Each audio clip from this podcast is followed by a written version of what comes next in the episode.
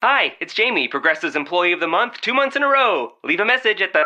Hi, Jamie. It's me, Jamie. I just had a new idea for our song about the Name Your Price tool.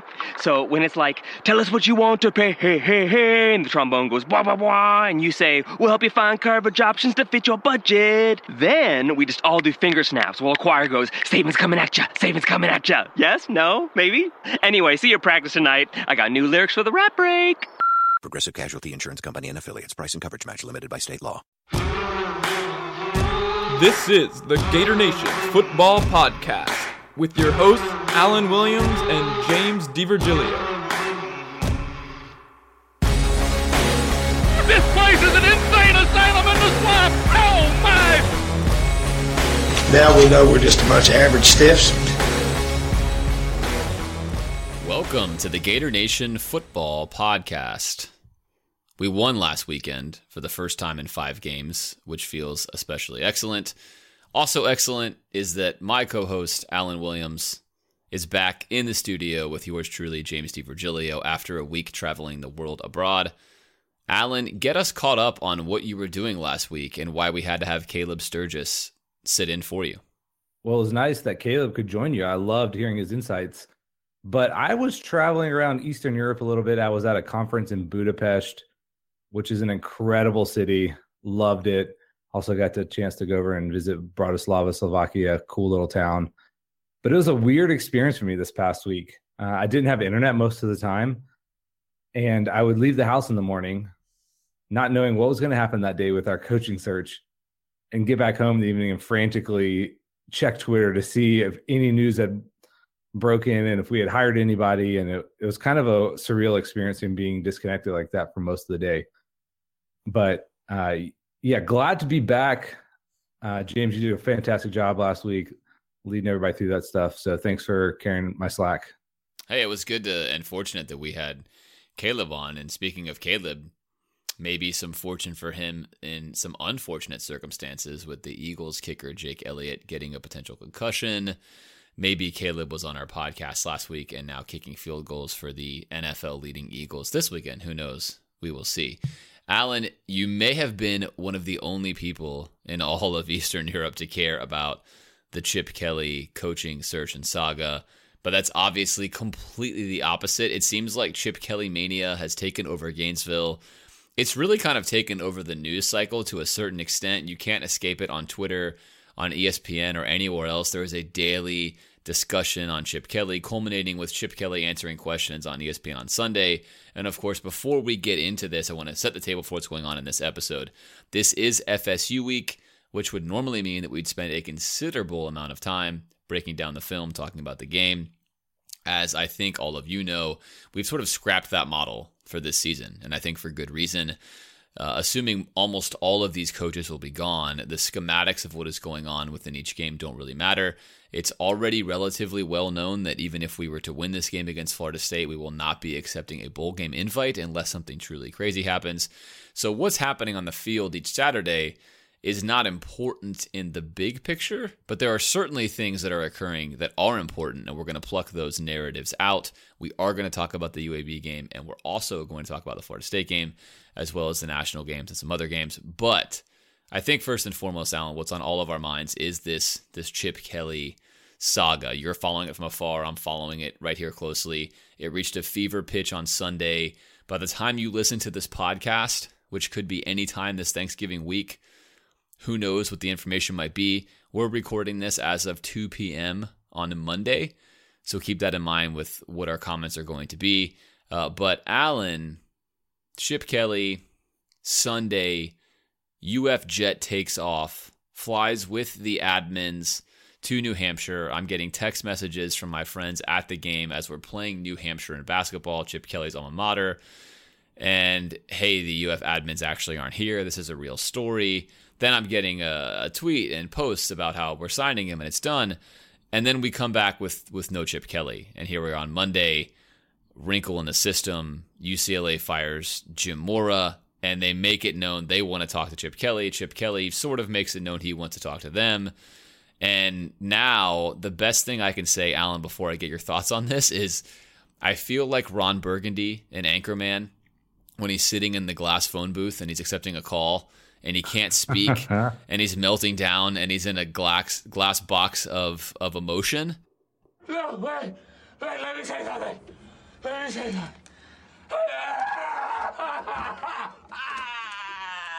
What?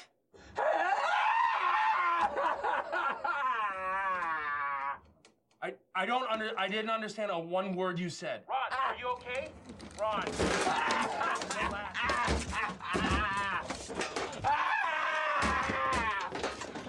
Ron, where are you? I'm in a glass case of emotion. And that's where I've been. I've sent that GIF 30 times on Sunday because it's like, I can't really take it anymore. I've tried to control myself from not allowing me to think that Chip Kelly's going to be the guy, but now it's like, oh, please don't tell me that he's not going to sign, or that he's not going to be with us, or that he's going to go to UCLA, that this saga is going to continue. And it's just sort of madness.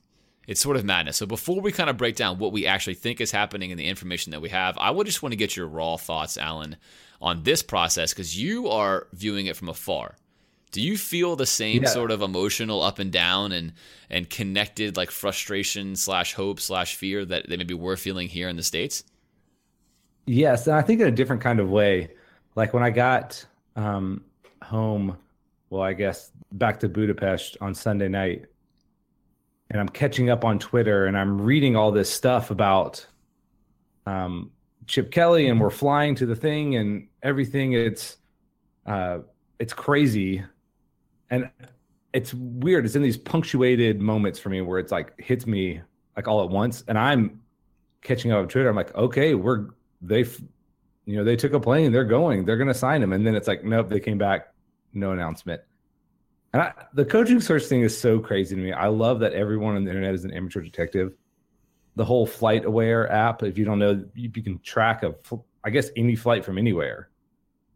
And so people monitor these flights out of these small college towns going to places where coaches might be and what restaurants are they eating at. There was a John Gruden sighting that turned out to be fake at a restaurant that Peyton Manning was in. It's just chaotic and crazy. You don't know what to trust or what to believe. But it certainly is fun, except for the really stressful part that Chip Kelly might actually be our coach, but we're waiting and waiting and waiting. It is enough to drive you insane. I can just imagine you sitting there in Gainesville in a glass case of emotion. So the real question now, Alan, is like, what's actually going on behind the scenes? There's a lot of information for those of you that subscribe on the message boards that are out there, and you have the VIP access. You're familiar with this information. If you don't subscribe to those things, you don't have friends who subscribe to those things, maybe you don't know.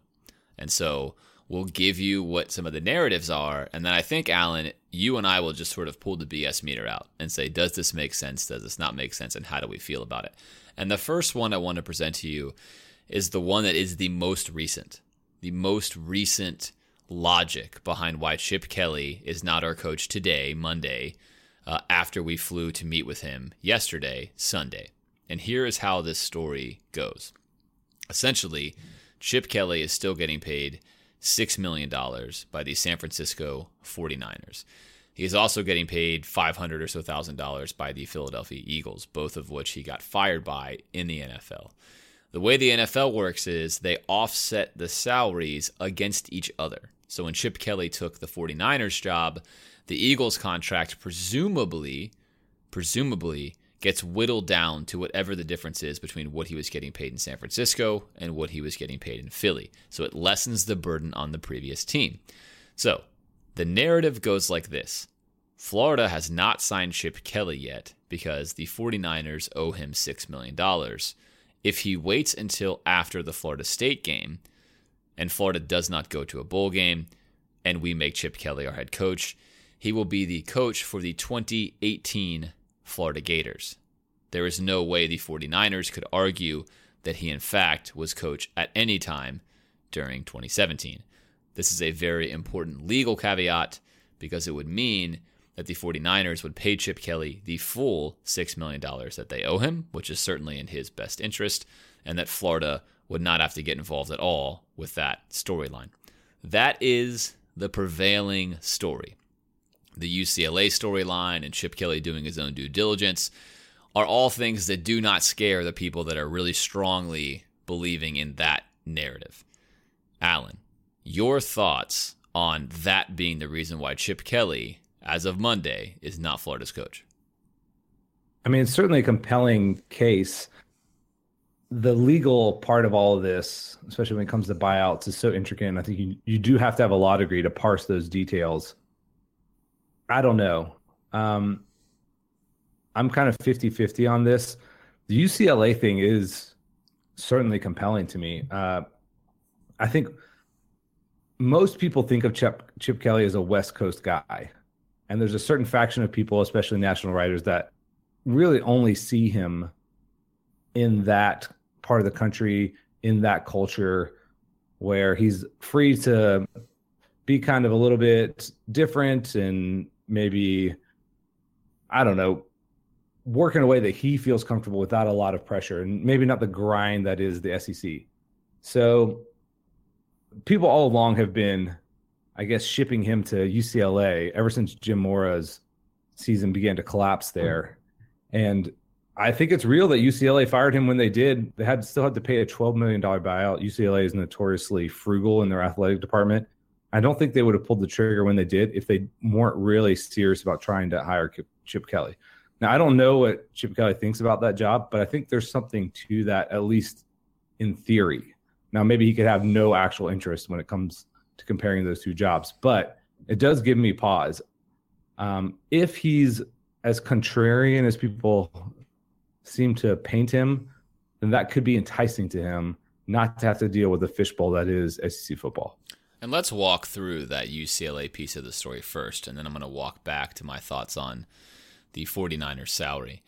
UCLA, as you just mentioned, historically does not do the things they just did this past weekend. Primarily pay a $12 million buyout to a coach they could have waited just one more week, or maybe even 2 or 3 more weeks, whatever their deadline was to when the season rolled over on the contract, and I don't know when that is, and saved themselves several million dollars on firing Mora. But they didn't. They fired him. Now, there's two options here. It's either that the athletic director has gone rogue and has made a horrifically bad decision to spend millions of dollars and get no reward for it. Or the much more likely scenario is feelers were put out to a free agent coach in Chip Kelly, and Chip Kelly indicated he had interest. Those are really the only two options that are there. It's highly likely that option 2 was what happened, which prompted UCLA to then go to their board and say, hey, Chip could be leveraging us. Chip may not actually take this job, but Chip is saying he's interested and he will listen. Therefore, it's worth the $3 or $4 or $5 million to take the risk on getting Chip Kelly. That then becomes a reasonable gamble. So because of that, I'm going to throw option 1 away.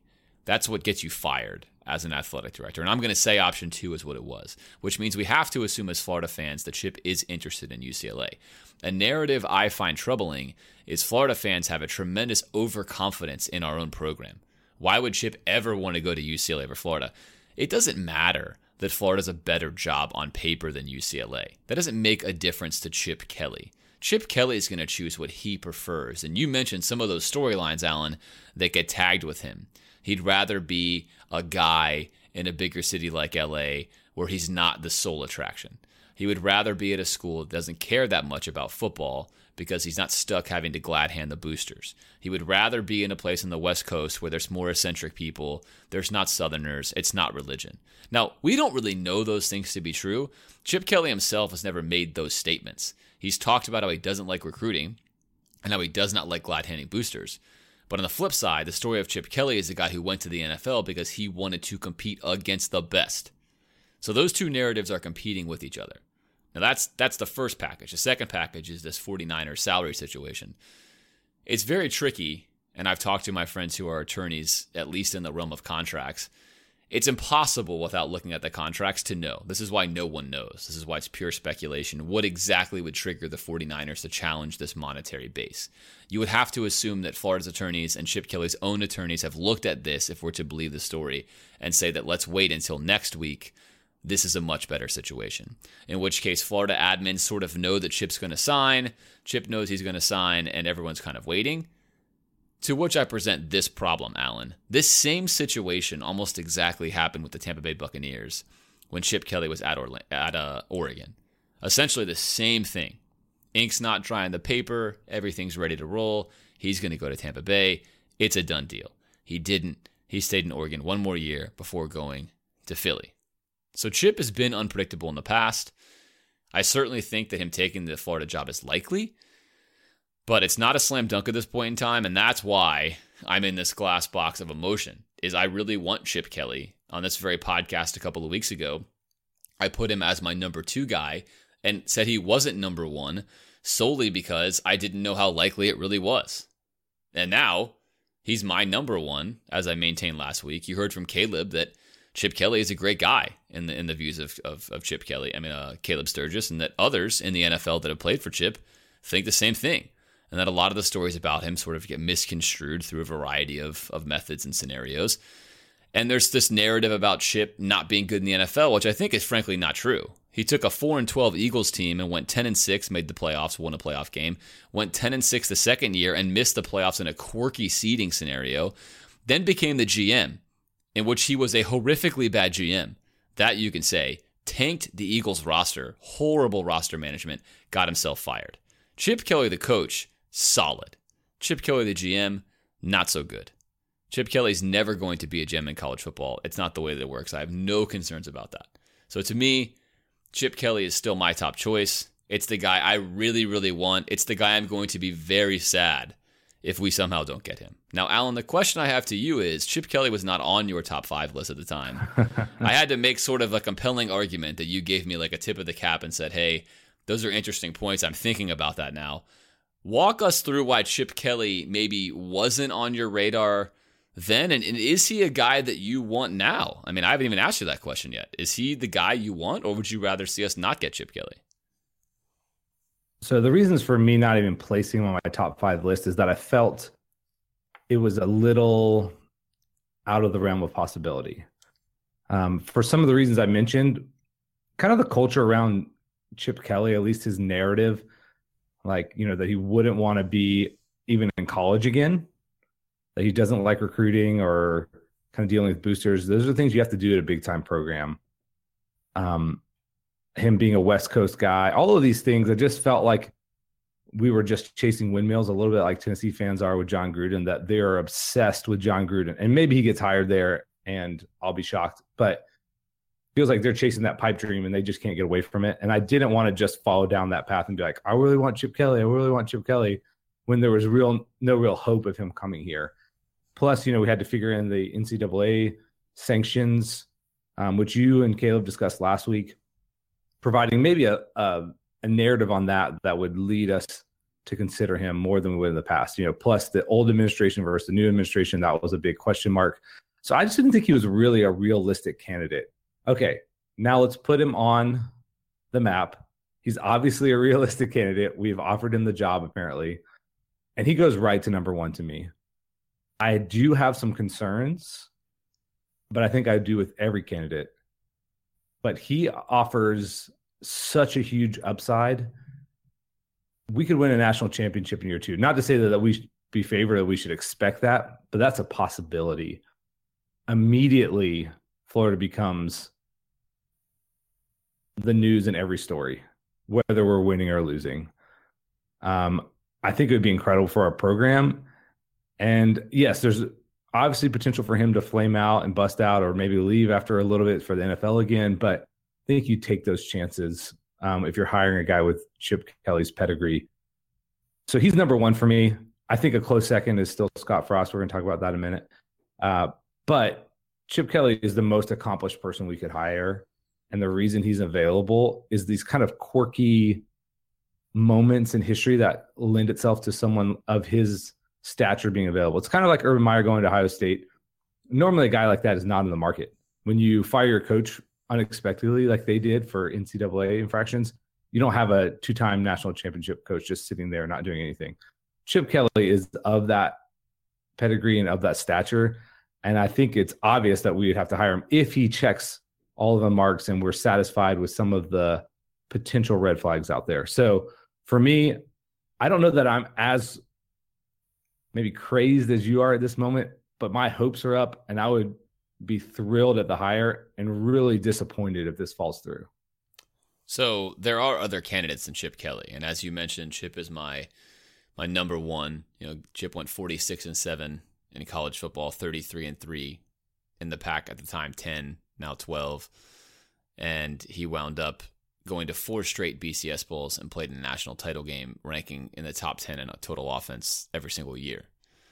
The guy is perfect for this Florida job if we can seal the deal. But assuming something goes wrong and my glass box of emotions shatters and I, like Ron Burgundy, have just a difficult moment in life where I'm searching for Baxter and nothing makes sense, who then can reorient my world? Well, Scott Frost is the obvious guy. We both love Scott Frost. The Scott Frost, the Nebraska rumors are super hot. They have been hot. It seems like that's a very likely situation. I don't buy for a second he's staying at UCF. I just cannot see a realistic scenario where that happens, assuming the Nebraska job comes open. Alan, is that foolish for me to think that? Is there any chance for Scott Frost to get back into this thing? Is it possible that he decides he wants to really listen to Florida's offer if we wait another week? Yeah, so he's my next choice. And here's a little bit my fear of taking a big swing at someone like Chip Kelly, which I think if you're Florida, you want to take a big swing. If this drags on and we lose a chance at Scott Frost and then Chip Kelly doesn't come, that'll just be a kick in the teeth followed by a kick in the crotch. You know, I mean, I think he's the best available candidate other than Chip Kelly, and he even has some advantages over Chip. Now, you go to a place like UCF, and you have to think this is a stepping stone. Now, some people have said he loves it, UCF. What if he doesn't want to leave? At some point, you're going to leave, and there's never going to be a pair of jobs open like Nebraska and Florida.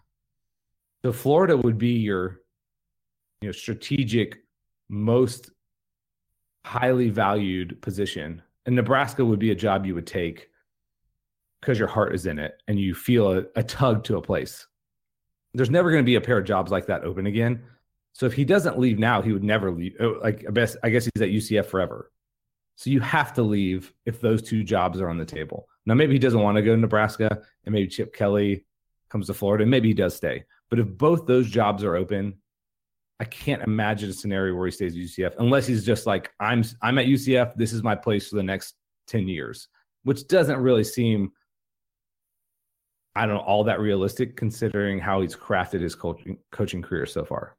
And by the accounts we've heard, I happen to believe that we went after Scott Frost first, of course, through intermediaries, and Scott Frost was lukewarm at best, if not indicating that Nebraska would be more interesting to him, which would be a very normal response. I don't think we necessarily shut the door on that, but I think that's when we then approached Chip Kelly. Chip Kelly got very serious, and now, like you mentioned, Alan, we are appropriately taking the big swing on Chip. But now let's go and play a little discussion or play a game or whatever you want to call this on candidates moving up or down. So in my top three, I had Matt Campbell, I had Fuente, and I had Gundy. Those are rounding out my 3, 4, 5. And you had something very similar. So I think for me, I'm going to name the first candidate that's moving up to me is Mike Norvell at Memphis. The same questions I had for him remain, but he capped off a 66-45 basketball score win over another rising coach, Chad Morris's SMU, on Saturday to clinch their conference championship. I believe they're now 8 or 9-1. And he now is moving upwards for me. And here's the reason why. There's no financial hurdle to get Mike Norvell like there is to get guys that I really like Matt Campbell, for example, which is a significant financial hurdle. Or Justin Fuente at Virginia Tech, there's a significant financial hurdle there. And then, of course, Mike Gundy is your kind of classic floor guy that we mentioned. So for me, I think I would put a guy like Norvell in the same bubble now as Gundy. Originally, I had him a tier below. And that doesn't mean I hire Norvell over Gundy. And I know Gundy just lost this past weekend in a loss to Kansas State where they didn't play defense yet again. But there's arguments for either one of those guys for different reasons. We're not going to cover those today. We sort of covered them on the original podcast about this. But that's my biggest mover for me on the way up. I'm going to mention another guy that keeps getting talked about that you and I both erased off our list early is Charlie Strong. if Charlie Strong were to somehow become the coach of Florida, which I don't think that's going to happen. I don't think Strickland has an interest to do that. I would be in a low place, a very low place. That seems like a really poor fit and the wrong hire. So for me, Charlie Strong was already down, but he's way off my list and out. And since he's getting a lot of mention, I'd keep him there. And lastly, I want to mention a guy in Bob Stoops. I think Bob Stoops is very seriously retired. But in the event that you miss on Chip Kelly and you miss on Scott Frost, your next call, in my opinion, has to be to Bob Stoops. And then you begin sort of the Mike Norvell and the Mike Gundy kind of conversations. Now, who do you have moving up or down on your stock list? Yeah, Norvell has continued to be a guy that's intriguing to me. That was a really nice win. And I don't want to peg too much on a win or a loss. You know, it's like, not like I think you look at Mike Gundy, he loses a game to Kansas State and it's like, okay, we're not going to hire him. He's too much of a body of work. Now with a guy like Norvell, it does move up more or less because you have so little data on him. He's a guy that continues to impress me. I mean, obviously he's super young. So this would be a very much a Mike White kind of hire where you're projecting so much for him. I wouldn't hate hiring him. I think that's a certain path, and I'm very intrigued by it, but could hugely blow up. Charlie Strong, to me, he wouldn't even be on my list. It would be basically everybody I know that I want to hire has said no. And instead of taking a chance, like a huge, like Ron Zook level gamble, I'm going to hire Charlie Strong because I think he will do a solid job. I can't imagine that's the thinking for Scott Strickland, considering the way he's gone about this process. And Charlie Strong, you just have to look at that Texas tenure. It's the exact same job, essentially, resource-wise, everything else. We've talked about it. I continue. Yeah, you see things that we've talked to him, reached out to him, which I don't know if that's true at all. But I'm not buying it as realistic. And if it did happen, I think that'd be a major defeat. It would be, I would definitely say we lost this round of coaching hiring and we're basically just punting till we can hire somebody else, which in the modern era of college football is not something you want to do. You could get away with that in the 1950s. You can't get away with that in 2017. Yeah, that feels like a football death sentence to me. And it's not, but that's how harsh it, that's what it feels like. This is 8 years now. 6 of 7 years, we finished below 100 in offense. It's a style mismatch. It's a guy who flamed out at Texas. It's so many things that would be wrong. We've already covered that. And so I think to put the bow back on this conversation, Alan, it sounds like obviously you and I are lockstep, that Chip Kelly is the number one target. Scott Frost would be second. It sounds like Scott Frost is leaning towards Nebraska as of this day on Monday. And that Chip Kelly is probably leaning towards us, if not the deal's all but done, as of this Monday. Next Monday, after all of our bellies are full with our Thanksgiving goodness, it could be a totally different story. That's both the beauty and the frustration of a football coaching search. It's certainly more fun, though, Alan, to follow this than it is to follow the actual football team itself. Yeah, and let's talk about that game. We're not going to spend a ton of time on this, but we did want to mention a few things. Now, James, as you and Caleb talked about this, he actually predicted somewhat of a decent win for the Gators. Did you think we were capable of a game like this? I know you didn't predict it, but was this even on your radar? It was far, far away on my radar. If you're looking at like the green screen radar, Top Gun style, I'm like a blip way far off of it moving very slowly. Like that's about where it was. For Caleb, it was obviously a lot closer to the center. Made a very nice prediction. Almost nailed the score, even rather exactly. But I was encouraged by this in the micro sense. I don't think all of a sudden we're going to come out against Florida State and look like a great football team. But this was a team against South Carolina that battled, which we talked about. They played hard. And this was a team against UAB that played very hard. And the fans came to support them. I'm going to say shocked. And I mean that word literally. I was shocked by the amount of fan support at the game on Saturday. I know Randy Shannon commented on it in his press conference. He commented on how Florida fans aren't fickle. He's doing a really nice job being a brand ambassador, especially for a guy who has no ties to the University of Florida aside from a professional job. I thought that was a moving almost tribute and a nice way to say that, hey, If the media wants to make it out that Florida fans are so ruthless, look how full our stadium is in the midst of one of our worst seasons ever. And instead, turn on a Florida State game. And given all their recent success with the coach has been very solid for them, look how many people go to their games. So I thought that was a statement. And that's probably what I'm going to take away most from the UAB game. But Alan, to answer the question directly, I was surprised by that result. UAB, as we talked about on Film Study, was a team that had 7 wins. They really only had one player that we thought was capable of competing at this level that Florida was at. And it looked that way on Saturday. And that was surprising because you've heard on this podcast week by week, there's been multiple teams we've played where that really should have been the case, and it was not. So it was nice to see that happen, even though we still had our normal spate of problems, scoring touchdowns and completing big plays and those sort of things. This was a nice result for this football team. I feel good for the kids that are playing. They've gone through a ton of adversity this year. These are predominantly freshmen and sophomores that are playing. These are 18, 19, 20-year-old kids. I'm sure it felt good for them to get that kind of positive win and that kind of positive atmosphere. And then we know, Alan, that these guys are sort of enjoying the coaching search as well, posting on Twitter the sort of thinking face on Sunday night. So a good weekend for them, I think it's nice. I think it was nice that Caleb accurately assessed that these guys would play hard. They would dig down deep and get it done, and they did. Were you surprised by the result? I didn't get your prediction last week. I had no idea what you thought. So before the game and after the game, did it match up with what you kind of thought it might have gone like? No, not at all. I thought this would be close if we won it. And seeming the way that we had handled the Missouri game, which was Missouri came ready to play, and they were fired up. And I thought this was going to be the same thing for UAB.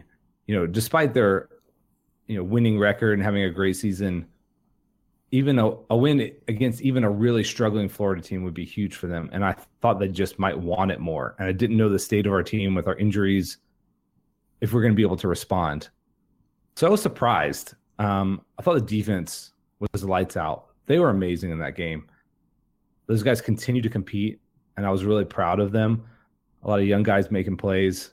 The offense, having to muddle through so many different injuries, shuffling around the offensive line. I thought that was a genius move, putting Ivy at guard and kicking somebody else over at right tackle. Stone Forsythe, I think, played most of the snaps there, keeping Kavara Sarkis off the field because we have no guards essentially right now who are healthy because Tyler Jordan had to move to center.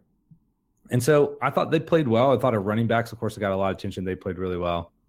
And I want to single out the young talent. If you watch this game, I was going to go through the list, but it's so many. How many young guys played a ton of snaps? You mentioned there's so many freshmen and sophomores, and that was some of the concern is there's not a lot of senior leadership on this team. But those guys showed up, and I think if you're the next coach, you have to look at a result like that and be encouraged.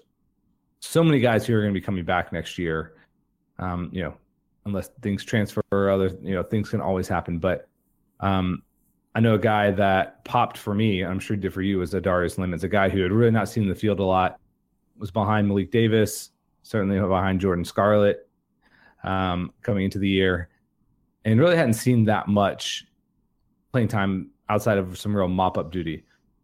But I like the way he ran. He ran with ferocity and athleticism that you don't see this from some of the other guys, and a little bit of size on him too. He's an intriguing guy. What about you? What did you think about his play? Yeah, I thought he was very solid. I think the primary difference there was what you noted with the offensive line. That was the best thing that happened last week, and I'm not sure who was handling that, whether it was the O-line coach directly or Randy Shannon was part of the evaluation, or who to give credit for. Of course, you would generally think the O-line coach, but regardless. Masterful job. And something we've highlighted a lot, Alan, in our film study sessions and the X's and O's sessions and the game theory sessions is when you see poor play on tape, like we pointed out in this very podcast last week in Harkless's play, you have to change that. And hats off to the offensive coaching staff for actually changing that and not just rolling him out there and saying he's going to improve. They didn't. And I thought they earned a result because of that. And I do want to highlight that. And I'm glad that you highlighted that, even though it's the midst of a season that doesn't necessarily matter anymore. Those are the kind of things that you and I look for, and the next coaching staff, those are things we will continue to look for from day one, is making sensible, logical adjustments on the staff. I thought playing the young guys is also wise. There's been a narrative out in the media that Florida's team is not talented. Of course, I think our listeners know that we do not believe that. I think there's plenty of talent on this team. We have issues with depth, but I think there's frontline talent in a lot of position groups. Lemons is a 3-star guy. He obviously displayed a lot of top-end speed in the game. It's hard to know, like, what does Malik Davis look like if he's running with those kind of gaps or windows? But needless to say, the way he was running and the way this team has handled its business, looking at a guy like David Reese sort of calling the team together, hearing Randy Shannon talk about how these guys are working hard, they're still out there grinding, is great. I think it's great. I think it speaks a lot about these guys when they become juniors and seniors to have gone through something like this and have not folded in the tent. And that's got to be incredibly encouraging to a football coach, because we've had guests on this very show who talk a lot about the most important thing the next coach has to do is change the culture or win over the players. And it sounds like you've already got a team with emerging young leadership that is hungry to win and wants to maintain doing the right thing for themselves and for others. And that has to be a sign that you have good team culture and team chemistry, despite all the insane shenanigans that have gone on this season with the football team itself. And Lemons was a nice touch for a guy who's put his head down, he's worked hard, nobody's talked about him. Here we are at the end of this dumpster fire season, and now he's getting himself some good plays on film and a little bit of excitement and notoriety. So excellent performance by him. He definitely deserves the kudos. I don't want to get too high on him now and say, oh, he's the next great thing.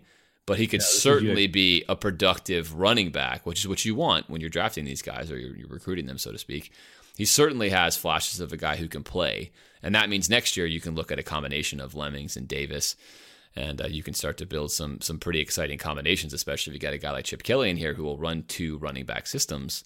It's a lot of things you could do with that. And so it's definitely encouraging, and I feel good for what I saw out of him. And I'm hopeful that he can maybe do something this week against Florida State. Different challenge, but you know, why not? Yeah. Impressive showing by him. Again, it's UAB. And if this was not this type of season, you would totally write it off as just like, oh, that was kind of fun. Look at him. But I think it's great for a guy who was, reportedly unhappy in the middle of the season, understandably so, that he wasn't getting playing time, or at least you can understand why he would feel that way, even if he, probably should have not tweeted something out. So that's hopeful for him, and it's good to get a guy like that rep. So hopefully he stays in the program during the transition. Let's talk about Felipe Franks for a minute, a guy we've talked about a lot on the podcast. It's so funny to watch him play, because he has these moments every game where he just basically flicks his wrist and the ball comes flying out and throws a beautiful ball in points, and other times just looks so lost out there. I don't know that he's ever looked at anyone other than Brandon Powell on a third down. He had some drop passes, threw some nice balls that were dropped by Hammond and Cleveland. Maybe some interference on a couple of those. What was your impression of his play overall? Franks continues to have exceptional, and I mean exceptional, arm talent. We've said it before. I'm going to keep saying it. As much as the guy's got gaps in his other abilities, he is a raw project kind of guy. From day one, when we talked to Blake Alderman about him as a recruit, we said, this guy's not going to be ready to play. I think I'd said for at least 3 years, 3 seasons. And this is season number 2 for him. So I still think it's way too early. I think fans that are judging him and writing him off are wrong. This guy has an NFL ceiling. Now, I have no idea if he's going to get there. There's so many things he has to clean up and improve on. There's a mental capacity issue with how smart he is, how football smart he is, how well he can learn how to run an offense, make reads. There's lots of things he does not do well now. But one thing I can tell you for sure is there are very few people on planet Earth that have his arm talent. And if he could put together the other things, he's ahead of those guys. Again, large gap there now. Large gap there now. I'm not saying that Franks is the second coming of Tom Brady. I'm merely saying that he has tools in his toolkit. And you see that on display in some of these games. I thought there were a couple of plays this game, Alan, where he actually pivoted his hips and threw a ball on platform to maybe a second receiver. Again, he had a lot of time against UAB, which is not something we've had before. But I thought he showed that. There seemed to be some progress. The receivers definitely let him down with multiple drops. But at this point in time, I wonder what Franks might become with better coaching. And that's my big thought now, because if I'm a coach, heck, even my thoughts now on like air raid and other things, I would love to get into a huddle with Felipe Franks and watch that guy practice for a week, because like we've said on this show, there's a lot of fun things you could do in a vertical offense that would not be complicated for him to learn. And until I were to coach him and watch what was going on and make an assessment, you have to feel optimistic as a new coach that you can probably get this guy to figure a few things out. Now, if it's Chip Kelly's offense, that generally requires a really smart thinker. Probably not Franks right now. He'd have to grow a lot in the year to get there. But I thought the Franks against UAB showed what we know about him. He has a high ceiling based upon his arm talent, and he doesn't have the fundamentals or the technique of the position down even really at all. And that's what shows up. So encouraging, though, to see Franks continue to go out there and compete. He never complains in the media. He's a very nice guy, whether that's because he's sort of just not all there recognizing what the reality is of being a quarterback, or he's just actually a legit nice guy. The result is nice. I mean, he competes. He continues to get back out there. He deals with the adversity. He does not seem to let it get him down. And those are all traits that are really admirable for a guy who's gone through a season like he's gone through. I mean, it's not easy, I think, to have to deal with what he's dealing with on a week-by-week basis, hear the critiques, hear the commentary, deal with losing and keep going out there. But hats off to him for going out there and fighting. And again, at this point in time, he's still limited. But Alan, this long rant was to basically say, don't give up on Franks yet. Also, don't assign Franks as like the potential quarterback of Florida. There's too many variables. But to be on either end of that spectrum at this point in time, I think would be the wrong place to be on Franks. He's still a project. He still has to determine how good he's going to be. Agreed 100%. And yeah, did a couple of nice things moving up in the pocket. Again, shows his arm talent. Who knows what that projects forward? We're going to talk about some of that when we do hire a coach. What do the guys on our roster have to look forward to? Are they a fit? Who's going to flourish? Who's going to maybe struggle? So we'll lock all that stuff down if and when we hire a coach. Mentioned the defense's play already. Stellar by them. Really shut down that run game. You pointed out really, perfectly that whoever was going to run the ball the best was going to win the game. We ran the ball fairly well to very well for us and almost completely shut them down. What did you notice about the defense and what stood out to you? I thought it was another really solid game plan. And I keep saying this, and I think people keep getting frustrated by it. Not the majority, but the minority of people. If we had the right players, the way we're playing defense is extremely solid. And I think that was on display against a UAB team that was we made look really bad, but we actually did that to them on the offensive side of the ball. And that's because we had superior athletes. And this kind of goes back to the Alabama strategy or conversation or lots of other conversations about strategy in football in general, is that a simple defensive strategy is not a bad one, and that a complicated defensive strategy is not necessarily a good or bad one either, although some fans think that. And this team, when faced with talent that is beneath them in this style of defense, I think throughout the season have done very well despite some gaps and some struggles, despite the fact that they really don't have enough high-level talent on the roster, especially at the linebacking spot. But as we mentioned, this UAB team could run the football. And on the pod, I pulled out that key because that really was the key. And it was not a guarantee to me, given our injuries, that we were going to stop the run like we did. That's a good running football team. And we did, and it was excellent. That was fantastic. And I thought that we pointed out that we should be able to run on UAB, but who really knows? And we did. And so I think we did the obvious things. And when you do the obvious things against a team that's overmatched, you win, like we did. So it was nice to sort of get an expected result, Alan, because we haven't gotten a lot of those all season long. And even if it was UAB, it's still it was a difference from how we had been playing, although there were the hallmark similarities, kicking a lot of field goals, not scoring in the red zone as often, missing some opportunities like we mentioned. This game seemed to show a very soft general progression with this football team. And that's saying a lot, given that we're missing 25-plus scholarship players. We're playing against UAB at home. Nobody really cares. That's saying a lot. That's saying a lot of those guys. And the defense to give the effort they did and to go out there and play like that says a lot. It says a lot about the coaches, says a lot about the job they're doing. They almost all know they're not going to be here anymore. So I'm proud of the professionalism being displayed here at the University of Florida in a time like this. I think it shows really good leadership, and I think it's good for the university to have this going on. And those are sort of my meta takeaways on the UAB game. Less about the performance in the game itself, much more about the culture being created. And I think that's going to do well for Randy Shannon as he goes to his next spot, whether he stays here or whether he goes somewhere else. I think that's going to reflect very positively on him that he has gotten this team to finish the season the way they're finishing it, regardless of what happens against Florida State this weekend. Yeah, I was going to say the exact same thing. A lot of credit to Randy Shannon and the rest of those coaches for getting these guys ready to play, because especially on the defensive side, it's so much about effort and desire. And those guys really wanted to come out and win. And, you know, it's their first time at home in a while. And yeah, a lot of respect for that process. These guys still have something that they want to play for. And yeah, impressive showing by them. Again, not a flawless effort by our team, but hey, we got some fumbles. You know, I've been talking about that for weeks, that we had not recovered a fumble all year. We got two of them. So that really helps if you're going to try to win some football games. All right, let's talk about the slate of national games from last week. We got a huge one coming up this week, rivalry week, that we're going to spend a decent amount of time on. But let's go up and clear up last week, wrap that up, and then jump into the SEC roundup. The big one of the day, Michigan 10, Wisconsin 24.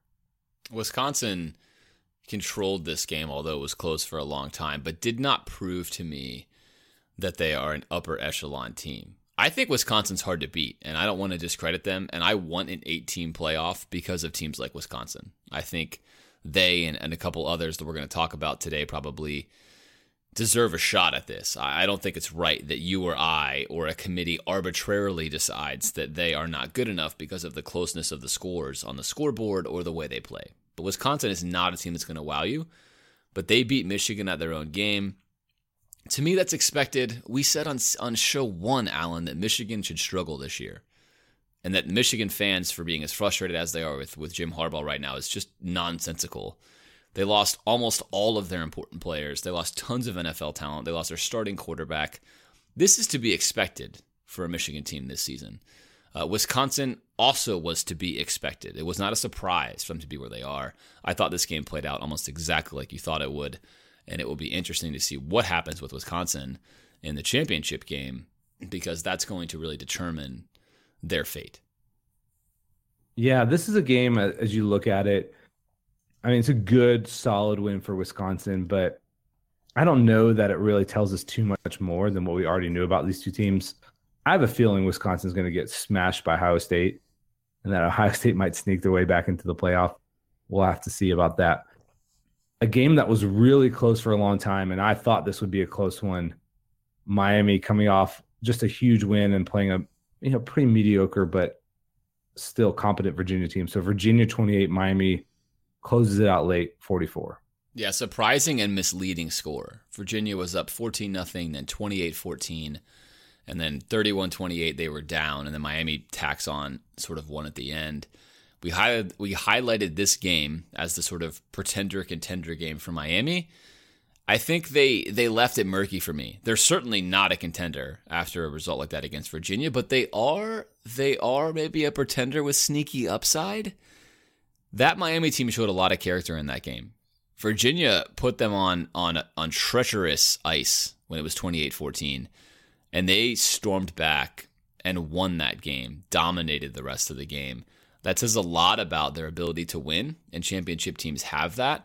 They did not cover the spread. They did not dominate the game like a real championship has. I still feel like this is not their season for it. But certainly this Mark Richt-led Miami team is not showing similar signs to other Mark Richt-led teams in the past. This one seems to be different for whatever reason. And it will be worth watching, especially in their conference championship game against Clemson, which is going to really determine their fate, to see what they can do. But this one, it didn't clear it up for me. I thought it would. And for a long time, I thought, aha, obvious Miami pretender. But I still think, yeah, you gotta wait for the Clemson result to kind of really weigh in on their season. But maybe they're one of those rare teams in college football that is able to win the games when they need to. They show up for the big event.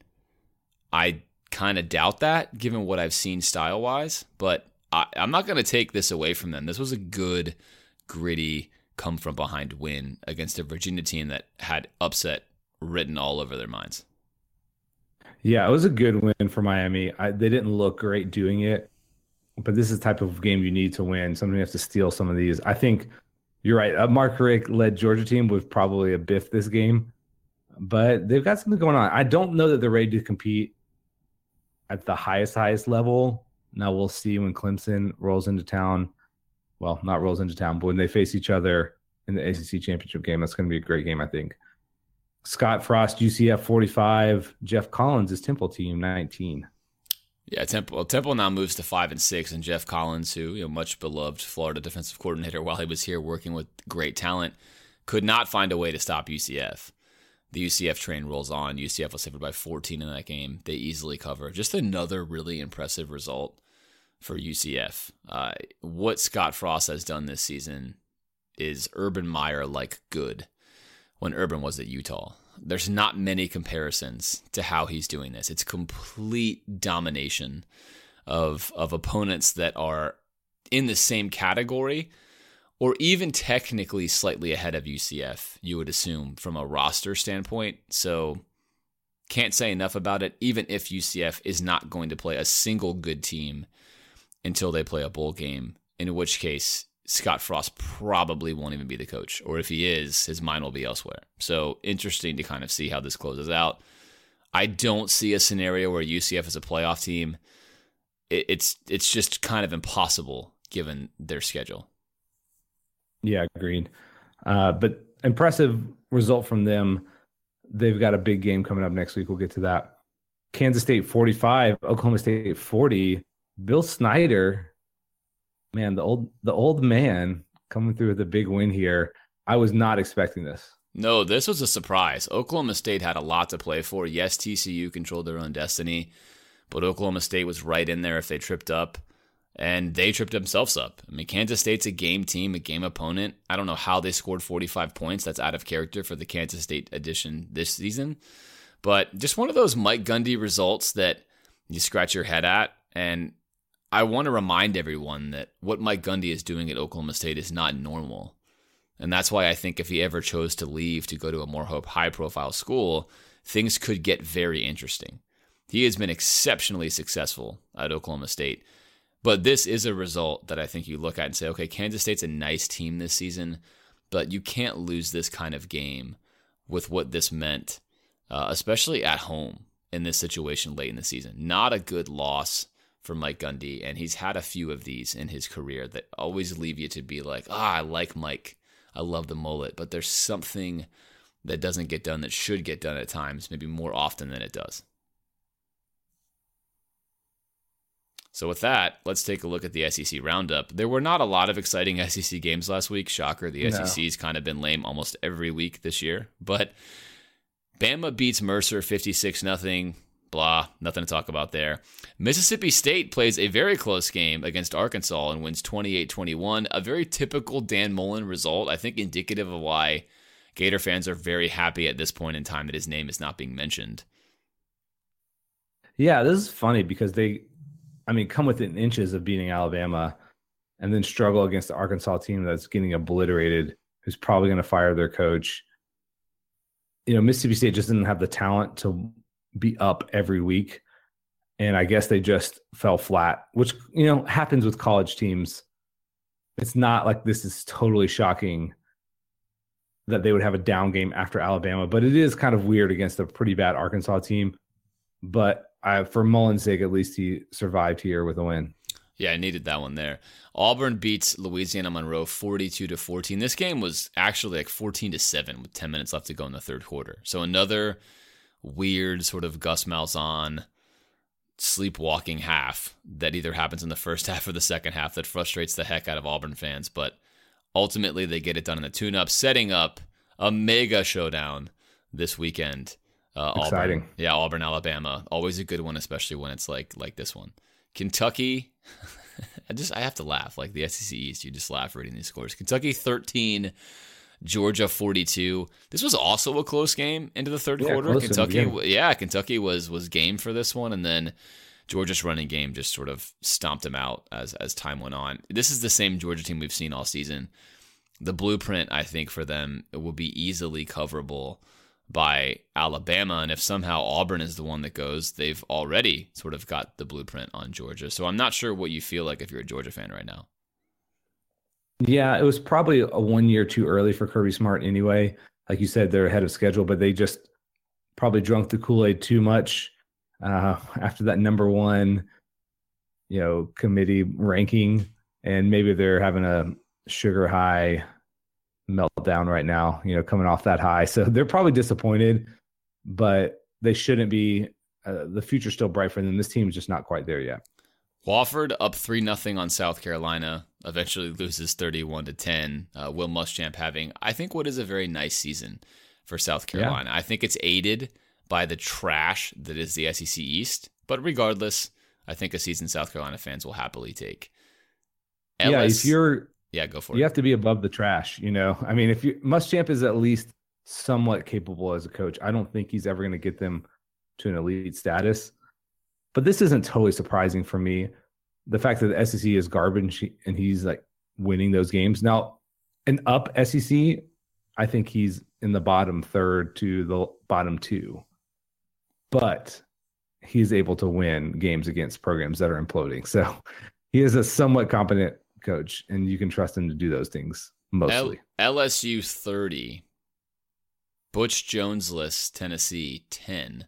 Tennessee fought in this game. They fought for a long time, and LSU put him away. And Ed Orgeron, who on this very podcast we talked about, sort of seemed like the world was imploding on him, and maybe it would have if we had won that game like we should have won. But funny how a season can change. I'm not sure how LSU fans feel about that. I know how I would feel if I was an LSU fan. I'd feel bad. It's like a smoke and mirrors beginning. But either way, for them, they get the win. Tennessee fans focused on, as you mentioned, John Gruden. Where is he at all times? Is he on campus? Is he somewhere else? And just interesting times, I think, to be in the SEC. Kevin Sumlin, Texas A&M, 31 over Old Miss 24. Old Miss 5-6 this season. They've been a game opponent.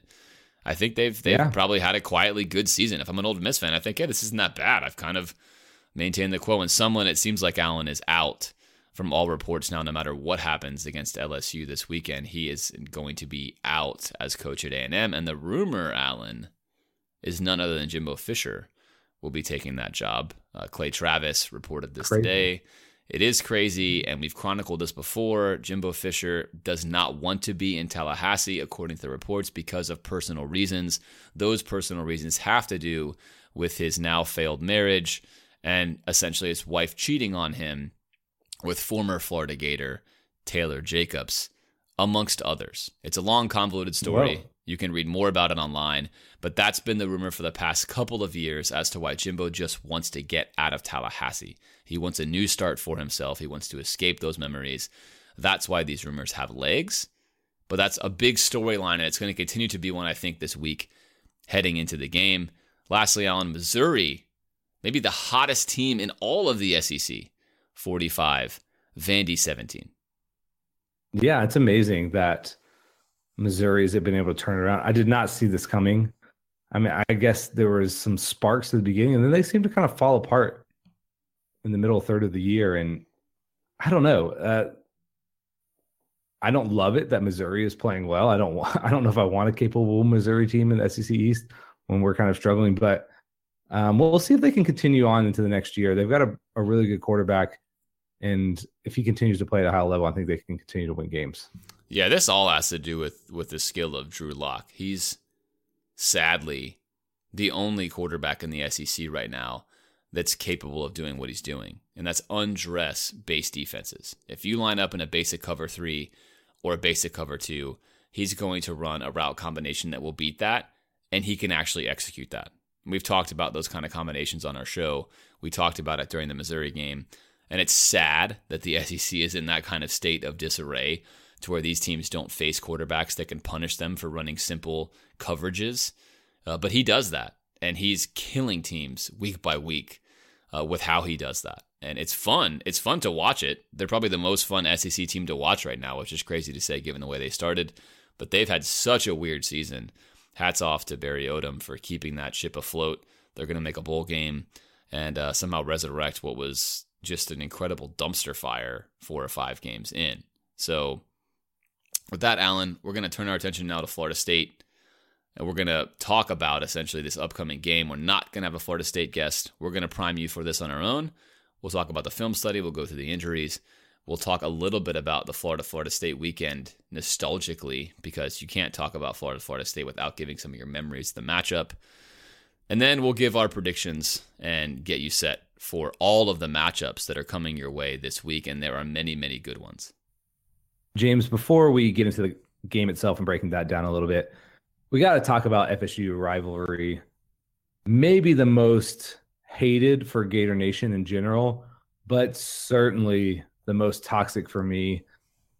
I grew up in Jacksonville, Florida, and it's very split loyalties between Florida and Florida State. And I think I've said this before on the pod, but in the 90s when I was in high school, Florida State won more than their fair share, more than I wanted them to. Spurrier famously never won at Doak. That was a thorn in my side. And I hate FSU. I love a lot of the people there, but I cannot stand FSU. I want to see them lose at everything. Women's water polo, doesn't matter. James, do you feel the same way? Oh, absolutely. I absolutely do. I've never liked Florida State. I grew up in a household that rooted for Miami because we lived right near the campus. My dad went to Maryland. He was a big Maryland fan. My whole family's from Maryland. There were no ties to Florida, but I was a tremendous Hurricane fan. We went to all their championships in the late 80s. Used to just love the U.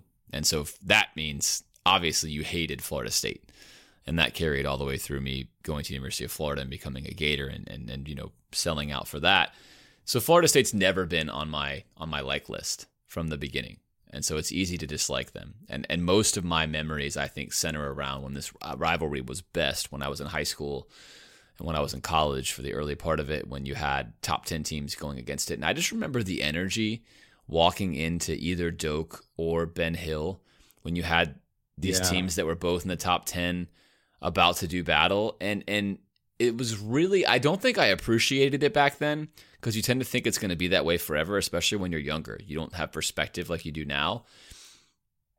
I long for those moments to walk into a football stadium as a fan, knowing that you're about to be entertained, but that it's this incredible battle. It's this intense rivalry. And it was so much fun. So much fun. And this game has been just robbed of that for years and years and years now. And it's really unfortunate. It's been a long time since this game meant anything really to anybody outside of either the Florida fans or the Florida State fans. There's been a few games that have been, you know, we're really good, Florida State's okay, but you haven't had that monstrous clash. And those are the ones I remember, whether it's Peter Warwick stealing the Dillard's bag, College Game Day being on campus, all the chants that went on that year. We ultimately wound up losing to Florida State that season, but just an incredible, incredible game. And you could go on and on and on. So this game for me feels like it does for you, Alan. I want to win this game. I can't stand Florida State, but this season I am emotionally checked out. All of my emotions are on the coaching search and the next year. And the podcast, I think, furthers that. I don't want to say I don't care if we lose to Florida State, because that's not true. I will care, but I'm going to give the least amount of cares that I've given in a long time. And I don't feel bad saying that, because both of these teams are just not good. It's nice to steal these, though. These are the kind of wins in the rivalry that add up. They count for something, and you sort of steal this win against your chief rival. And that's what this weekend is for me. I'm certainly not going to have some sort of amazing memory from this game. Even if we won in a last second heroic moment, it's going to be tainted because it means nothing. But I'd like to steal this game and put it in our ledger, as opposed to having Florida State win yet another game over us, which, by the way, they've won 6 of the last 7. I'm kind of sick of it. Yes, that for me highlights this process. The whole last half of the season for me will be redeemed emotionally, I think, you know, since we fired McElwain, if we can win this game. I care a lot, mostly because I don't want them to add one more to their streak. What is it, 3 in a row now? 4 in a row? Something, one of those two. Ever since the one Jeff Driscoll win, where he's kind of running all over them. during our One Good Must Champ year. But James, you're right about the intensity of this rivalry. And this is the moment that you kind of dream about as a college football fan. And I talk about this when I try to tell people what the Swamp can be like or what a major college football game can be like. I think that's unlike most sporting events around the world is electricity in the stadium with that many people, and the buzz, especially for a night game, just kind of ripples through you. It's really nothing like it, and you don't get that on TV. You have to show up and be there in the stadium. But it is sad. There's going to be about a quarter of that juice. Now, these guys are still going to compete. They still probably have some feelings one way or the other. A lot of these guys know each other. A lot's made of that every year. But I really want to win this game. I'm much more emotionally invested, I think, than you are. Now, it's not like it is in some years, but it definitely is there. And hopefully be there for our players. And so as we look at FSU, they are also down. And normally this would be cause for great celebration if we did not have an even worse record than they do. So they're at 4-6. They are a 5-point favorite. Last week they trashed Delaware State 77-6. So this is Jimbo Fisher's eighth year. He's 82-23. That's fantastic. And 6-1 against Florida. You know, I don't know that Florida State fans really appreciate the Jimbo Fisher era. And really outside of that one truly magical year with Jameis Winston, I like to think that they aren't that good. But I think that's my alternate reality I'm living in with them. They've been really excellent on the record, you know, on the scoreboard and in the record book. Offensive coordinator Randy Sanders, this is fourth year, Lawrence Dossey along with him in year four. They are struggling on offense this year, below 100 in most categories, so they are sharing our pain in this. They're pretty balanced run pass. They normally run a fairly complicated scheme and system. They've had to tailor some of that with their injuries at quarterback. Defensive coordinator Charles Kelly, his fourth year. Fans are not really happy with him. I know there's a lot of question marks about both of these coordinators and people being somewhat frustrated to very frustrated. They're a decent defense. They have a lot of athletes, tend to be better at the pass than the run. They don't create a lot of turnovers, but they do have a lot of athletes on the field. There's still a ton of talent on this team. They've recruited really well under Jimbo Fisher.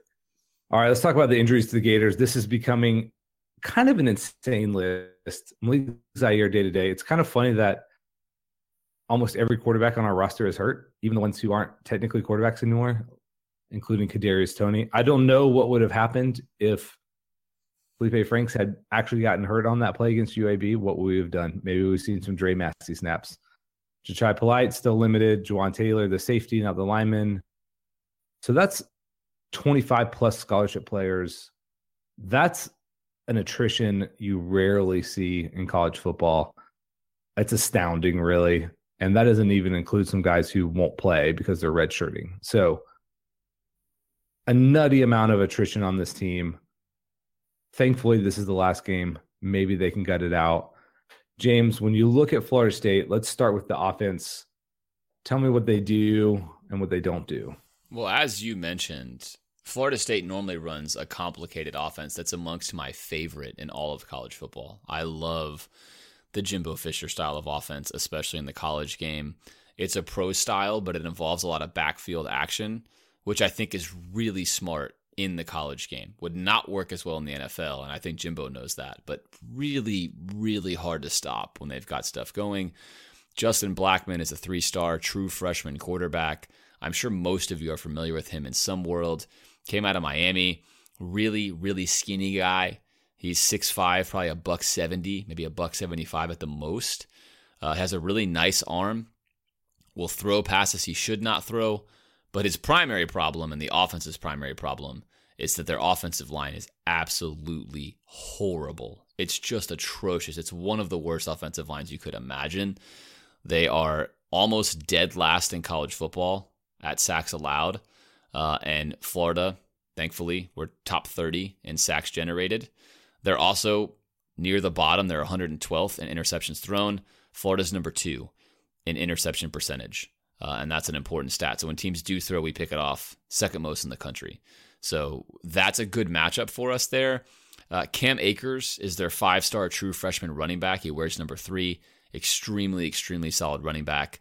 This is the guy that if they get the offensive line corrected, you'll be hearing about him a lot more in the coming years as he plays at Florida State. But the big question mark for Florida State last year in this way is that offensive line. It will be the determining factor in this game, as it is each and every week for them. They came back against Clemson and had a heck of a chance to really be in that game or win that game thanks to some opportunistic turnovers on the defensive side of the ball. But ultimately, the lack of protection on the offensive line did them in. And Justin Blackman does not necessarily protect himself or the football super well. So that's a main storyline on offense. You will still see a lot of unique personnel sets where they have 2 running backs or 2 tight ends in the game. They will offset their tight end. They will send their tight ends and their running backs out on routes. But this is a far, far cry from what we saw on film last year when it was being run by D'Andre Francois, who's much better, and they could employ all of their tactics, and they had Dalvin Cook. This is a training wheels offense compared to that, which is why their numbers have been so bad. But even then, Alan, I want to attribute sort of all of this disaster that's going on in Florida State this year to Jimbo's personal life, which we alluded to earlier.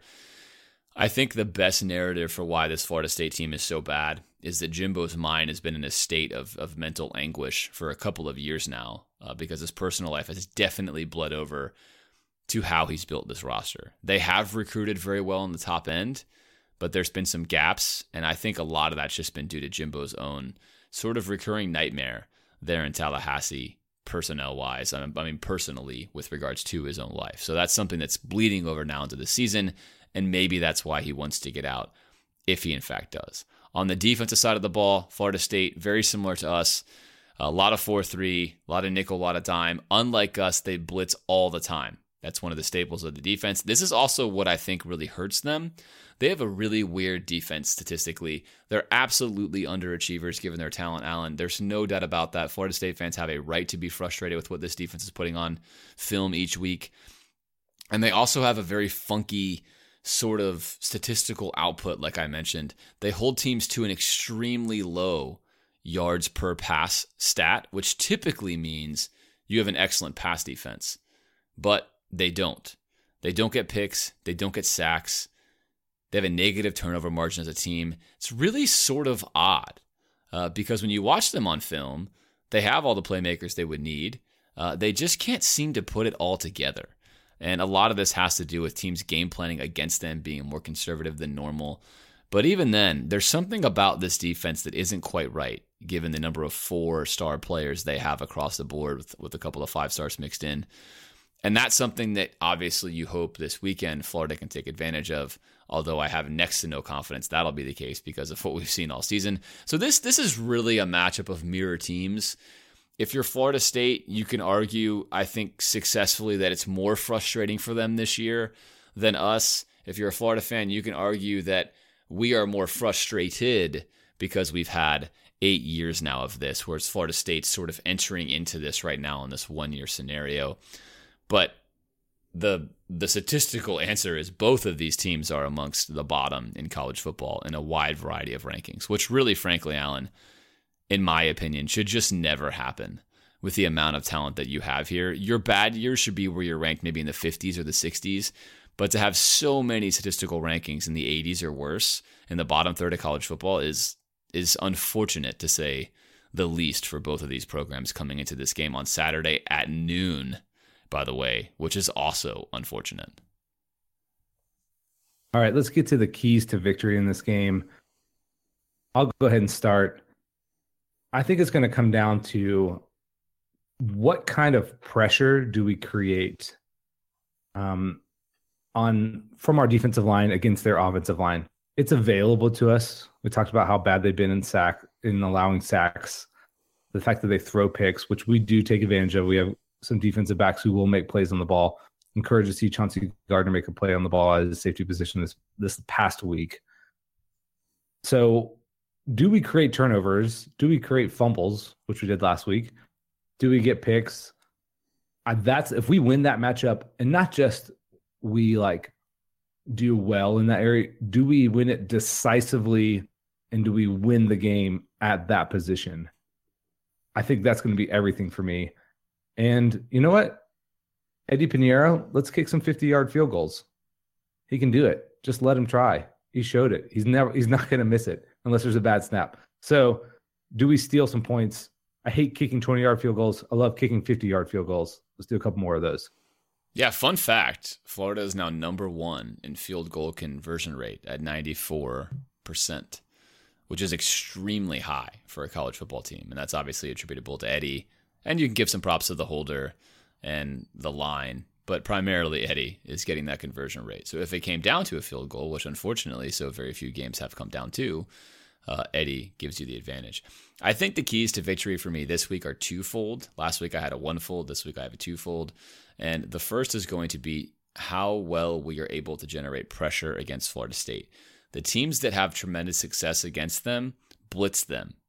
You sort of have to blitz them because that's how they get confused. Florida State does all right if you just bring four guys. That offensive line's not good, but in the case of Justin Blackman, he can sort of move in the pocket well enough that it's okay for him. What really cripples them, whether you look at the Boston College film or the Clemson film or a variety of other films, is when you bring any kind of blitz with your linebackers that is even remotely disguised.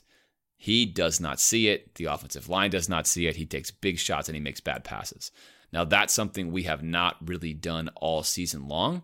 And when we've tried to do it, we have gotten absolutely punished for doing it. I'm not sure what the game plan will be this week. I continue to maintain, as I have in this very podcast, that while I would love to play some more man and blitz, the reality is our linebacking core, that is a very, very dangerous game of seemingly Russian roulette. So that's going to be something to watch. If our blitzes are able to get home and have effectiveness, put hits on the quarterback, generate incomplete passes, maybe even a pick, I think you can see Florida's defense dominating this game. If we are only able to play coverage and we have to continue to rush just four, I think Florida State will be able to score 17 to 23 points in this game, which will make this game much different in complexion. On the offensive side of the ball, I think that given how Florida State defends, we're going to have trouble moving the ball. We're going to have, at times, maybe extreme trouble moving the ball, but this is a game where Tyree Cleveland can beat Florida State deep. This is a game where Franks can take advantage of some of those one-on-one matchups, and we can steal a few points in that regard. We should be able to run the ball with some success against Florida State. So my first key on defense is blitzing, getting home. My second key on offense is going to be big plays. I think if we can generate just 3 plays of 20-plus yards, we will win this game. So look for 3 plays of 20-plus yards, and then look for our blitzing on defense. Do we get home when we add pressure in key downs? If those two things happen, I think you see Florida win. If one happens and one doesn't, I think you see it come down to the wire. And if neither happen, I think you see Florida State walk to a comfortable victory in this game. That, for me, Alan, is what sums up this contest on Saturday. With that, I want to know what your prediction is. We know what the keys are. Who is going to win? Well, I'm taking into account some of the non-tactical factors here. You mentioned the game is at noon. It's at home for Florida. I think this is a game that our players want more than FSU's. I think this is a chance for them to show that they're potentially on FSU's level. And I don't know what kind of motivation FSU really has in this game, especially if they have the feeling that their coach is about to jump ship. Randy Shannon, like we talked about, has done a good job of keeping this team together. Now, if we had come out flat against UAB, I would predict us to lose by like 20. But I think we can win this game, and I'm actually going to predict us to win it. I'm going to say 20-17. 20-17, Florida wins. Is that a late Eddie Pinheiro field goal to break a tie, or what is that? That's a interception stealing play by Marco Wilson to down them in the last minute. I like it. I like that. I said Florida State was going to win from preseason. I maintain that when all the chaos went down, and I'm going to stick with it now, and it pains me. But I don't think the UAB game absolved us of our offensive problems. Doug Nussmeier is still our coordinator, and he is the worst offensive coordinator that I have seen, and I'm including Steve Adazio in that. That's because I think Steve Adazio was more figurehead than he was offensive coordinator, but he's just awful. So I expect that to rear its head this weekend. I expect it to be hard for us to score points. It just seems difficult to pick the Gators, but Alan, you picked the Gators for the right reason. I think that the reasons you gave are the reasons why Florida will win if they do win. Athletically, you can make a very valid argument that Florida State is more athletic than we are, especially with their much healthier depth chart. And both of these teams are starting very inexperienced quarterbacks, although Felipe Franks is not nearly as turnover prone as Justin Blackman is. So what do you do when two teams are mirrors of each other, Alan? You pick the one with the emotional success on their side. Good job picking Florida. I like that. I just can't do it. I think Florida State wins this game by a score I feel like I've picked like a million different times, but like 23 Florida State, yes. 17 Florida. And that just feels like we can't score more than 17 points against a team that has any real competence. Man, I hope that's not the case. I hope that your prediction is right. And next Monday we come on this show and we talk about how wrong I was in my prediction and how emotionally high this team was, because I am with you. I want to win this game. This is something that matters with regards to the Florida State rivalry, and it would sure be nice next year to go into the game saying we've got one win in a row and not we've lost five in a row. That would be atrocious and disgusting. All right, let's get to the rest of the national games. Again, this is rivalry week. I have a lot of difficulty saying that. So there's a bunch of fun games. There's a lot of games, too, that didn't just make the cut because one of the teams is down when they normally aren't. But a hugely fun slate. Let's start and talk about what would have been a good game had not your boy Will Grier broken his hand. So West Virginia versus Oklahoma. I think this has been a fantastic game, and unfortunately, I don't think it will be now. Oh, I am so sad. So sad that Will Grier in the first quarter of the loss to Texas last week broke his finger and is out 4 to 6 weeks. First of all, they lost handily to Texas, 28-14. And second of all, they are now 21-point dogs to Oklahoma. I can assure you that if Will Grier was healthy, they would have beat Texas last week. And this point spread against Oklahoma may have been as low as a touchdown. And that means that it's pretty safe to say that Will Grier is probably the most valuable Vegas point spread guy in the country, which says a lot about just how good Will Grier is.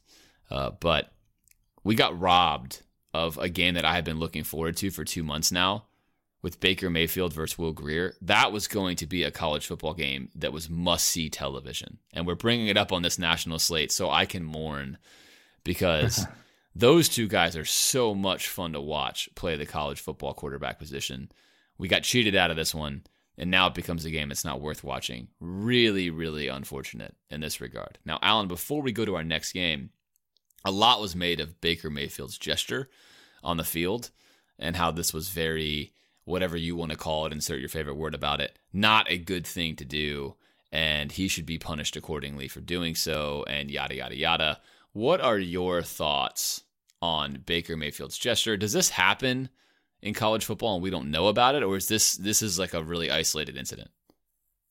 Well, first of all, Kansas started this game by not shaking his hand.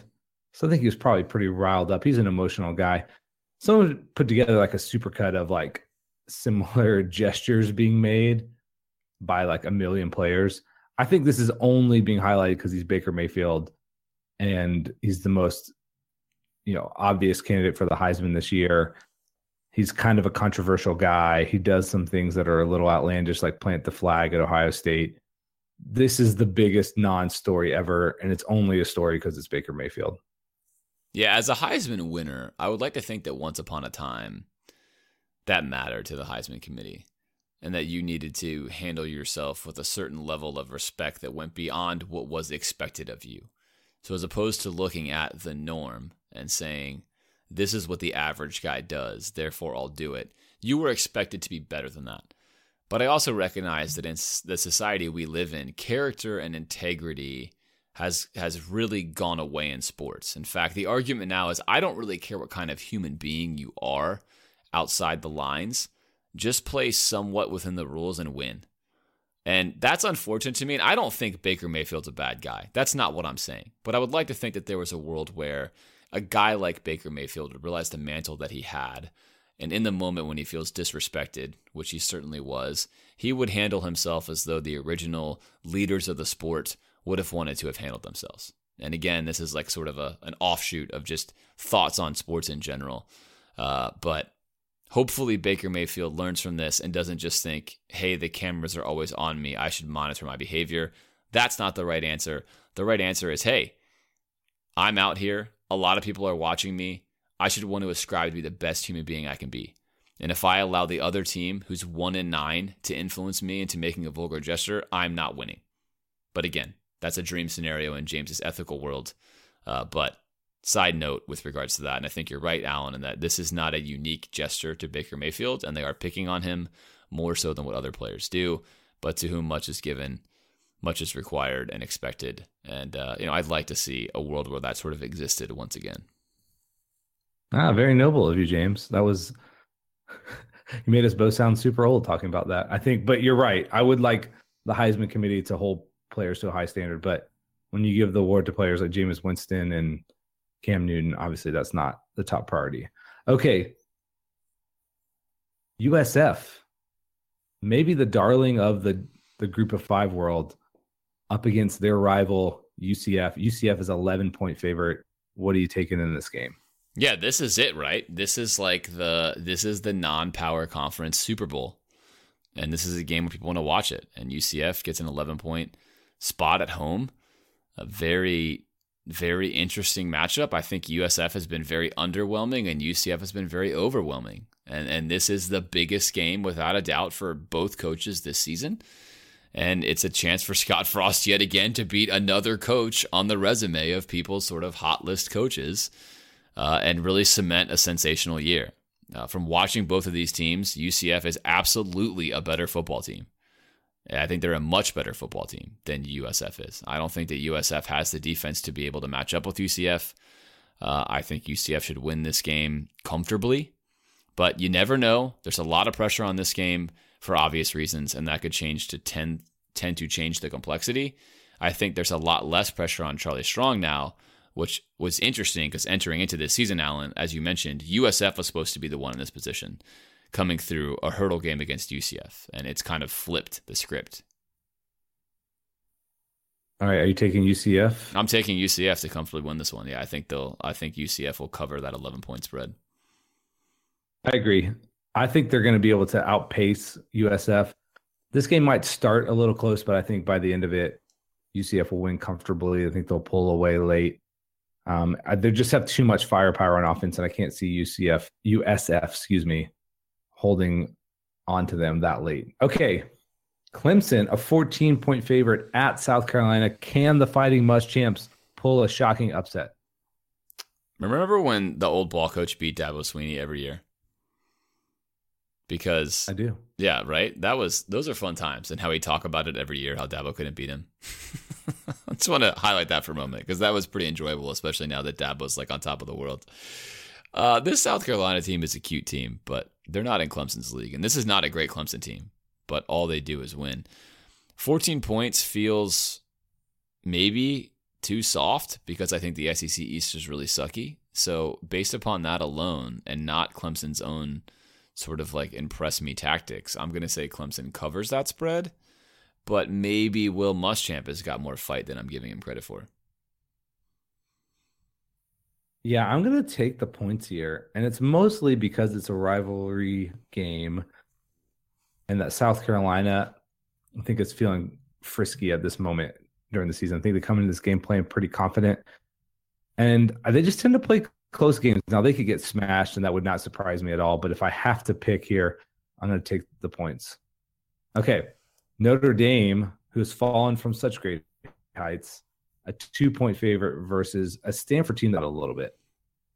I feel like Stanford is going to win this game. Notre Dame is impossible to get a beat on what they're doing or how good they are. They snuck one out against Navy, who's a good team last weekend. Stanford is hard to beat. They're a quality football team. They're not as good as they've been, but I feel like Stanford's going to win this one at home in a rivalry game. And I kind of want you to just keep saying the word rivalry because it's a lot of fun. So feel free to keep throwing it in there as we go through the rest of these games. Rivalry. Yeah, I'm going to take Stanford as well. Bryce Love is electric, but Stanford's been better since they started playing KJ Costello instead of Keller Crist at quarterback. I don't know why it took them so long to go to him full time. I could see Notre Dame winning this game. The fact that it's a 2-point spread should tell you everything here.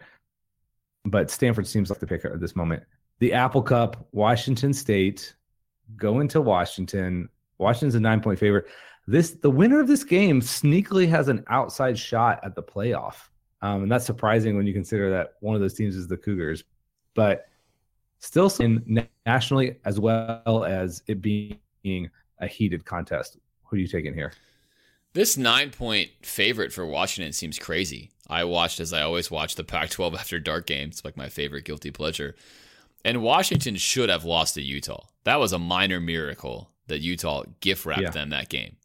And this is not a good football team. I've watched several of Washington's games, and they're just not that good. Washington State has the capability to be really good on certain Saturdays and also really bad. And I think that's why you're getting the 9-point line on Washington, is Washington is consistent and Washington State is unpredictable. But in a line like this, I'd rather go with unpredictable. I feel like Washington State's had a better year. I'm going to go with them and the 9-point cushion or spread that they are giving me with which to play with. So Washington State and the points. Yeah, I'm going to take Mike Leach here.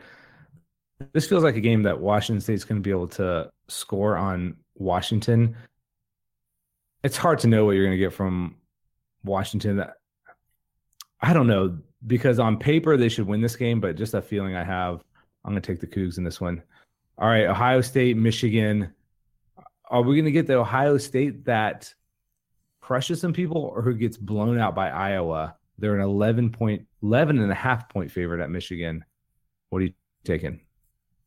This Ohio State team is complicated, and Caleb and I talked about it last week. I'm going to take Ohio State in this game for the reasons I mentioned. Wisconsin should have beaten Michigan. Ohio State is not Wisconsin. This is a game that Michigan could stop Ohio State and JT Barrett. It's absolutely possible that could, in fact, be done. But JT Barrett has shown signs of turning the corner. And he doesn't have to turn the corner all the way. He just has to turn his head around the corner and see. And that'll be enough, I think, to get by this current Michigan team. So I'm going to take Ohio State. 11.5 feels maybe kind of high, but I feel like Michigan's in a really weird spot right now, emotionally, fan base wise, rumor wise. So even though I don't necessarily love this Ohio State team, I'm going to say that they cover that spread against Michigan, just maybe based upon the state of the Michigan camp. Yeah, this is a little high for me, but Ohio State has the potential to blow some people out. And Michigan, I don't know, that offense just didn't really show up against Wisconsin enough for me to be able to pick them in this game. So I'll take Ohio State, even though the 11.5 feels kind of high. All right, the Iron Bowl is here. It's back, better than ever maybe. Alabama, a 4-point favorite at Auburn. About this game. This is tricky for me. I knew that Alabama was missing all of its linebacking core heading into the Mississippi State game. And I knew that was going to affect a school like Alabama.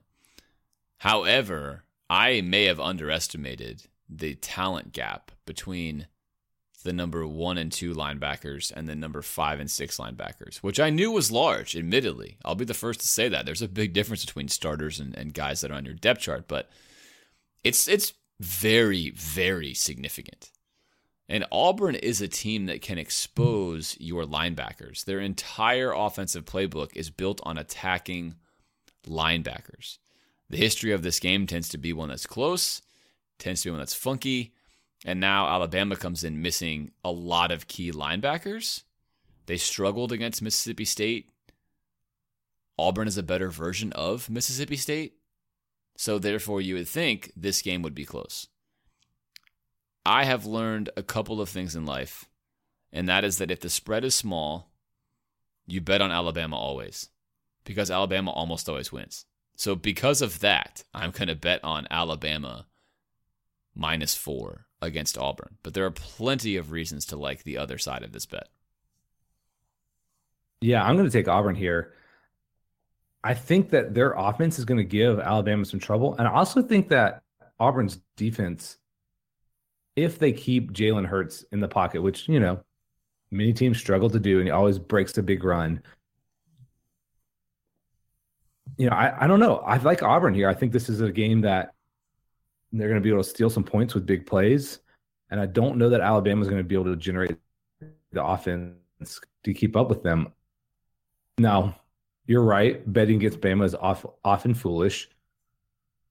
But I like this matchup for Auburn this year. And I think Jared Stidham could play well in this game. Well, that leaves us with just a couple of remaining items here for this Thanksgiving episode of the Gator Nation Football Podcast. Alan, what day will the new Florida football coach be signed? And who will that coach be? Oh, man, a little prediction here. Okay. Well, I will say that he's going to be hired and announced Monday, a week from today. And if I have to put money down, I'll say Chip Kelly. But I think even if it's Scott Frost, I think he gets announced that day. If it's not Monday and it's not one of those two guys, it might slide on a little bit, and that means we're in trouble. And I don't like that. So it needs to be Monday for me to feel happy about this. What about you? I like that. I'm going to go Sunday, Chip Kelly. And I'm going to go Sunday because they want to get the jump on Cyber Monday so that everyone can go out and buy all of their new Gator gear when they're super excited that Chip Kelly, who will do his press conference on Monday, by the way. But I think the announcement that Chip Kelly is the head coach, broken by all of the major news sources, confirmed by the university, will be on Sunday. Monday, there will be a press conference, and Cyber Monday will be a huge hit with Gator fans everywhere. I also echo your thoughts, Alan. If there is not a coach named by that Tuesday at the latest, we've got problems. And we are probably down to coach number 3 on the list. And as all of you listeners know, it gets really murky as to who the right coach number 3 is. So that's hopefully not a problem that we're dealing with. Okay, last item on the ledger for today's show. Gator basketball is 3-0. What are your thoughts on the team thus far? Yeah, it's been really cool to watch the team from far. I haven't got to see any of the games, but I am stoked, like you, about Igor Kulichov. You wanted my pronunciation last week. Three Igor is what I assume most people call him. His stroke looks so pure. I mean, the ball barely even touches the net. They won again last game without shooting it very well. That's a good sign. But I'm really, really high on this team. I think they could just obliterate a lot of the teams on their schedule. Yeah, super fun team to watch. And against New Hampshire, really struggled. I mean, just prolifically struggled from the floor and still beat a New Hampshire team that will be decent. That's not a horrible basketball team. And when you shoot that poorly and you can still win, that's a great thing. That's a great sign. And another trademark of Mike White is that we close games out. Unlike Billy Donovan, I think his Achilles heel is not closing games out. And that game was close. It was a 2-point game. We closed that out and won by a comfortable margin. So a lot of things I think you would have wanted to have the team experience, they experienced in that game. But this team is going to be tremendously fun to watch. I think the UNF coach said after we beat them, and UNF had played Michigan and Michigan State, that Florida was in a different category. The things they could do to you just weren't like those teams. And I just think there's a ton of excitement around this program. We chronicled it last week. I've gotten several requests from listeners to do maybe an X's and O's style segment on the basketball court with regards to the Gator B-ball team. And maybe we'll do that. If that's something you're interested in, certainly hit us up on Twitter, on Facebook, on Patreon, and let us know if that's something you'd like us to do. And then we'll consider carrying that forward, maybe on a monthly basis, sort of giving you the snapshot on what's going on, what the strategy is, and how it works, just like we do with football. As always, if you like the content, you can drop us a like on Facebook. You can financially support us on Patreon. We've got several hundred supporters, and every single one of you matters tremendously to us. If you want to join them, you can. Links are on all of our pages. And Alan, with that, I'm glad you're back this week. I had fun with Caleb last week, but of course the original magic is between you and I. And take us home. So good to be back on the pod. Thanks everybody who listens, and hopefully we'll be talking to you guys after a huge Gator win against the dreaded FSU Seminoles. See you next week.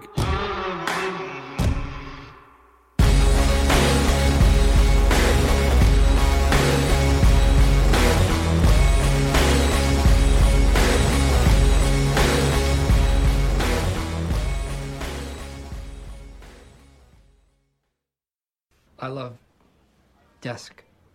Brick, are you just looking at things in the office and saying that you love them?